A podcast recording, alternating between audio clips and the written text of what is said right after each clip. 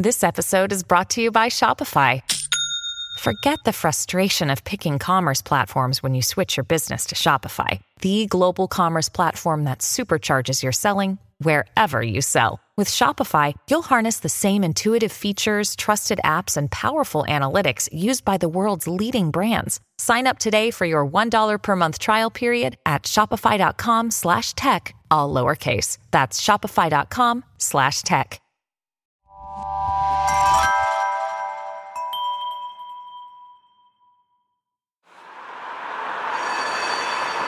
St. Petersburg, Russia. A tram runs by the front door of 55 Savushkina Ulitsa. It's a four story building, fairly nondescript, where the lights burn around the clock.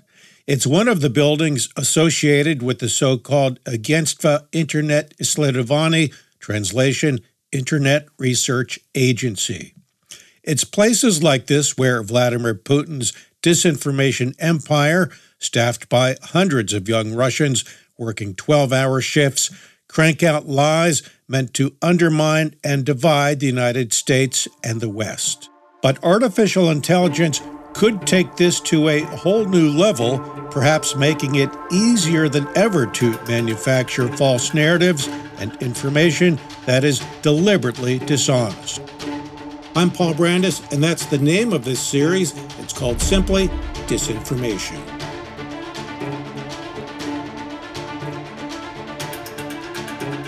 And I'm Meredith Wilson, founder and CEO of Emergent Risk International, and I'll be providing analysis throughout each episode.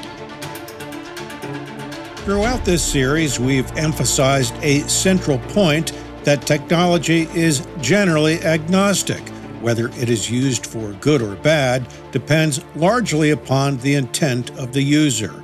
And so it is with artificial intelligence, which offers both promise and peril to the way we live, work, and exist together in a free and open democracy. There's some great things that, that artificial intelligence will bring, but from a negative perspective, I think um, you know there's several concerns. While some of those great things include everything from self-driving cars, better detection of diseases, and the ability to analyze vast amounts of data quickly, among a zillion other positive things, Meredith Wilson, the Chief Executive Officer of Emergent Risk International, says that when it comes to disinformation, artificial intelligence could make it harder than ever for humans to discern truth from lies. One of the problems with this is that um, it becomes nearly impossible to determine the source of that information because of the way that those programs work.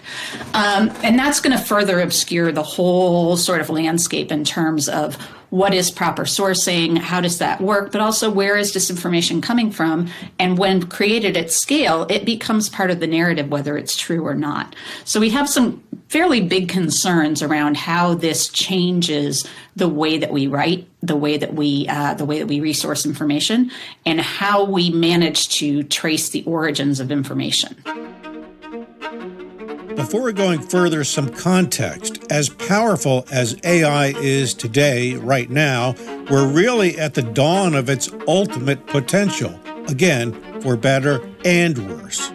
The most important thing for the average consumer today to understand is that artificial intelligence is not intelligence.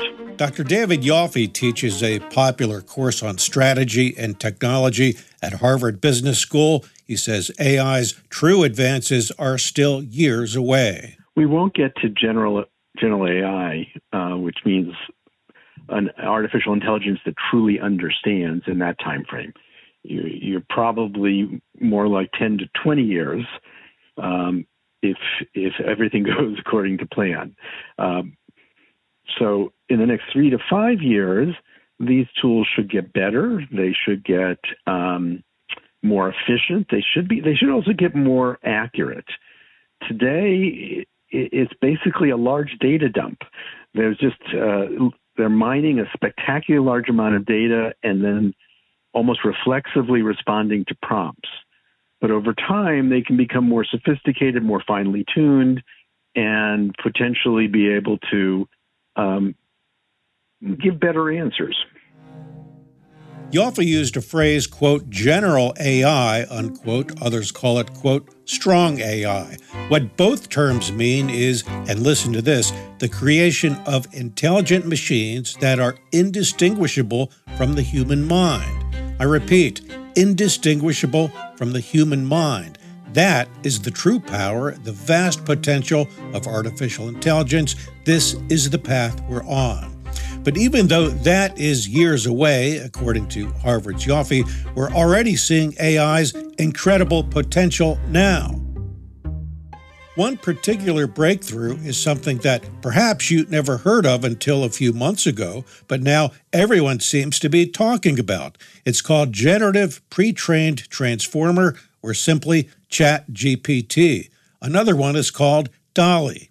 ChatGPT can be used to create content like audio, images, text, animation, and videos. There's been a lot of media attention on how it can be used to write everything from news stories and college essays to even obituaries.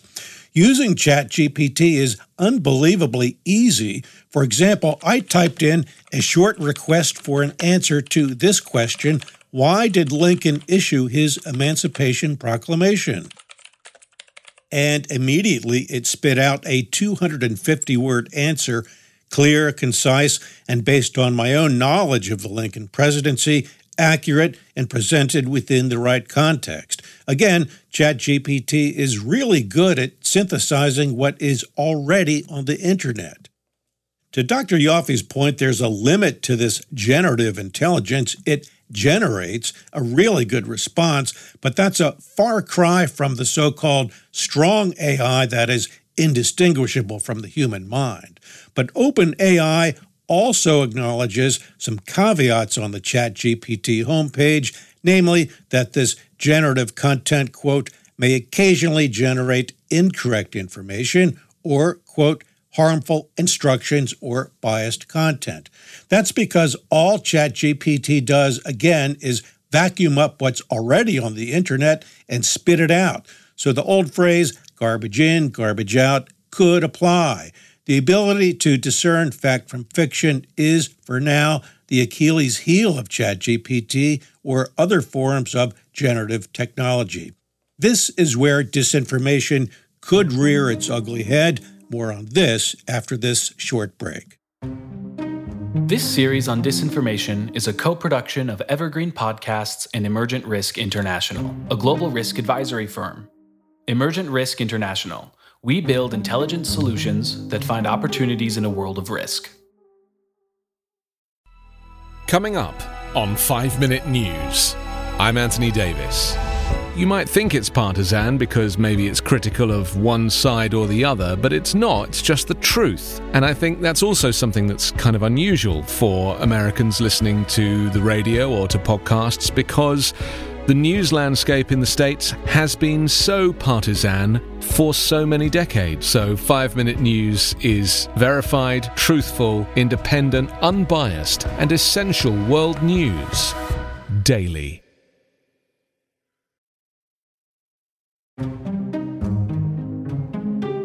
мною принято решение о проведении специальной военной операции.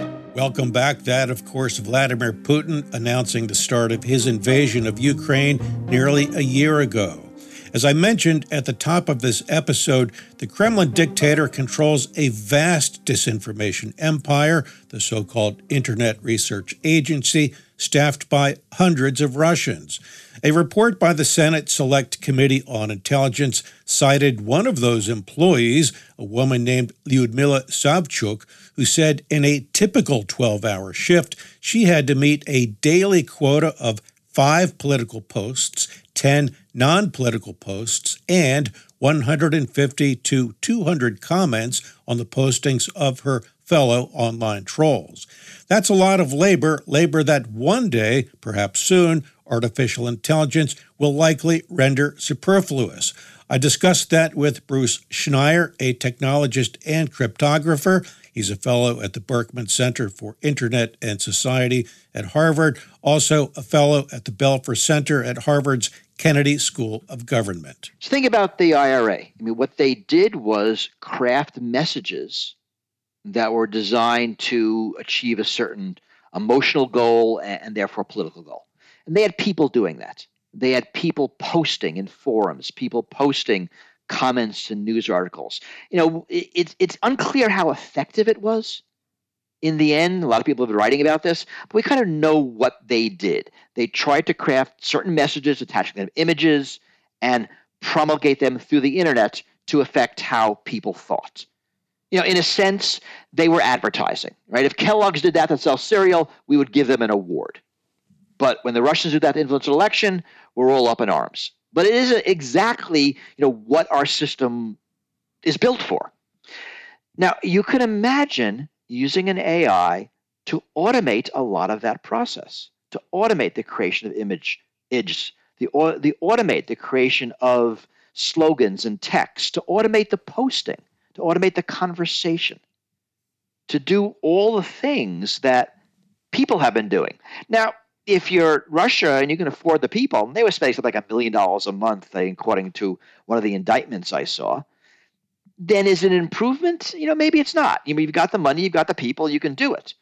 But it also brings that capability to those who didn't have those people, or it allows someone like Russia to do it at an even greater scale. Because now they have the people and they have the automatic systems. Again, we're not at that level, not yet, as ChatGPT shows, but we are well on the way. And when that happens, not if, but when, the challenge to our democracy could be profound. I put this question to Schneier. Uh, now, if you were to draw a Venn diagram with the threat posed by AI in one circle, the pillars of our democracy in another, tell me how they might intersect. So when I think about artificial intelligence and democracy, I think about a couple of things. Think about the ability to craft personalized messages at scale. So we already know from modern personalized marketing that individually crafted messages or crafted messages to a type of person can be more persuasive. And that requires people to make a message to this demographic or that demographic. But you can imagine an AI system like a ChatGPT or some follow on that could craft personalized messages. Second thing to think about is that they can also impersonate people. So sure, you can have ChatGPT write a uh, op-ed. You know, I mean, that's not that much big a deal. You have a person write an op-ed. But think of an artificial agent that uh, lives on the internet and is a member of some social group of yours. Maybe it's an affinity group for knitting or model railroads or whatever it is you're interested in. Right? Impersonating a person and occasionally dropping in a political message. Right? This is again something that would have to be done by the millions in order to be effective, which people really can't do effectively, but artificial agents can. And the last thing I think about is using an AI to understand and influence the mechanisms of democracy. So, for example, lobbying not only requires a message and money, but requires know requires knowing who are the critical members of a of a parliament of a Congress, and that's a kind of thing that an AI, not a chat AI, but a pattern recognition AI, could uncover. You know, who are the people who are key to influence? Some of that's obvious, some of that isn't. And again, that takes expertise. Being able to do it at scale would change things. So it's not just what the Russians could do to us when the world gets so called strong AI, it's what we could do to ourselves. More from Meredith Wilson. The other concern um, I have is more around this more ubiquitous use of AI in uh, security and policing. Now, this is something that's been going on for a number of years, but as the tools become cheaper, more widely available, uh, particularly to an untrained public and um, and even untrained professionals in uh, you know in places like corporate security, um, this could lead to bigger problems with misinformation, misidentification of uh, criminal suspects, um, and unlawful discrimination in everything from housing to jobs to policing.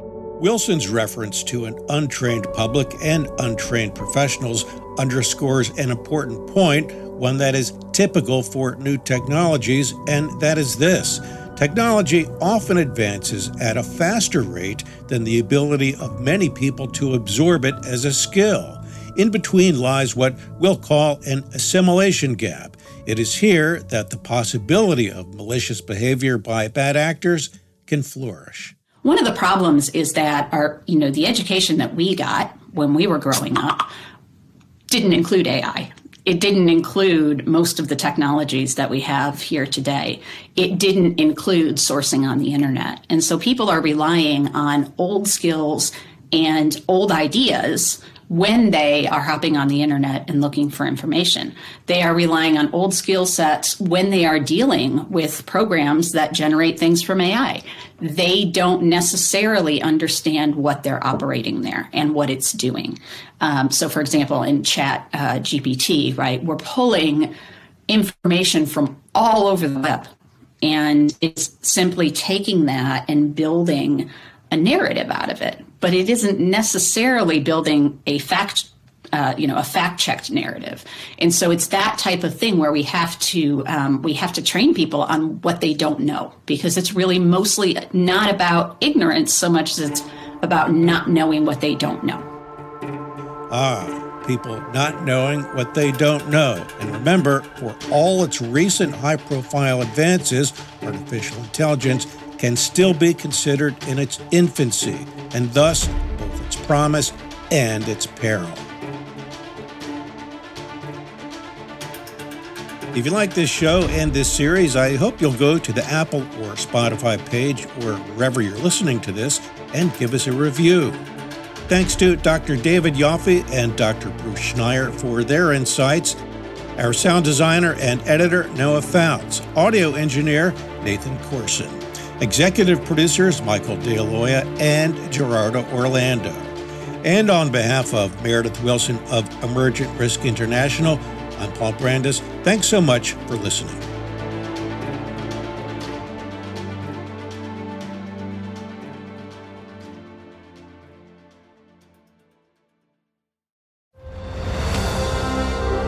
I'm Ken Harbaugh, host of Warriors in Their Own Words, a podcast that presents the unvarnished, unsanitized truth of what we have asked of those who defend this nation.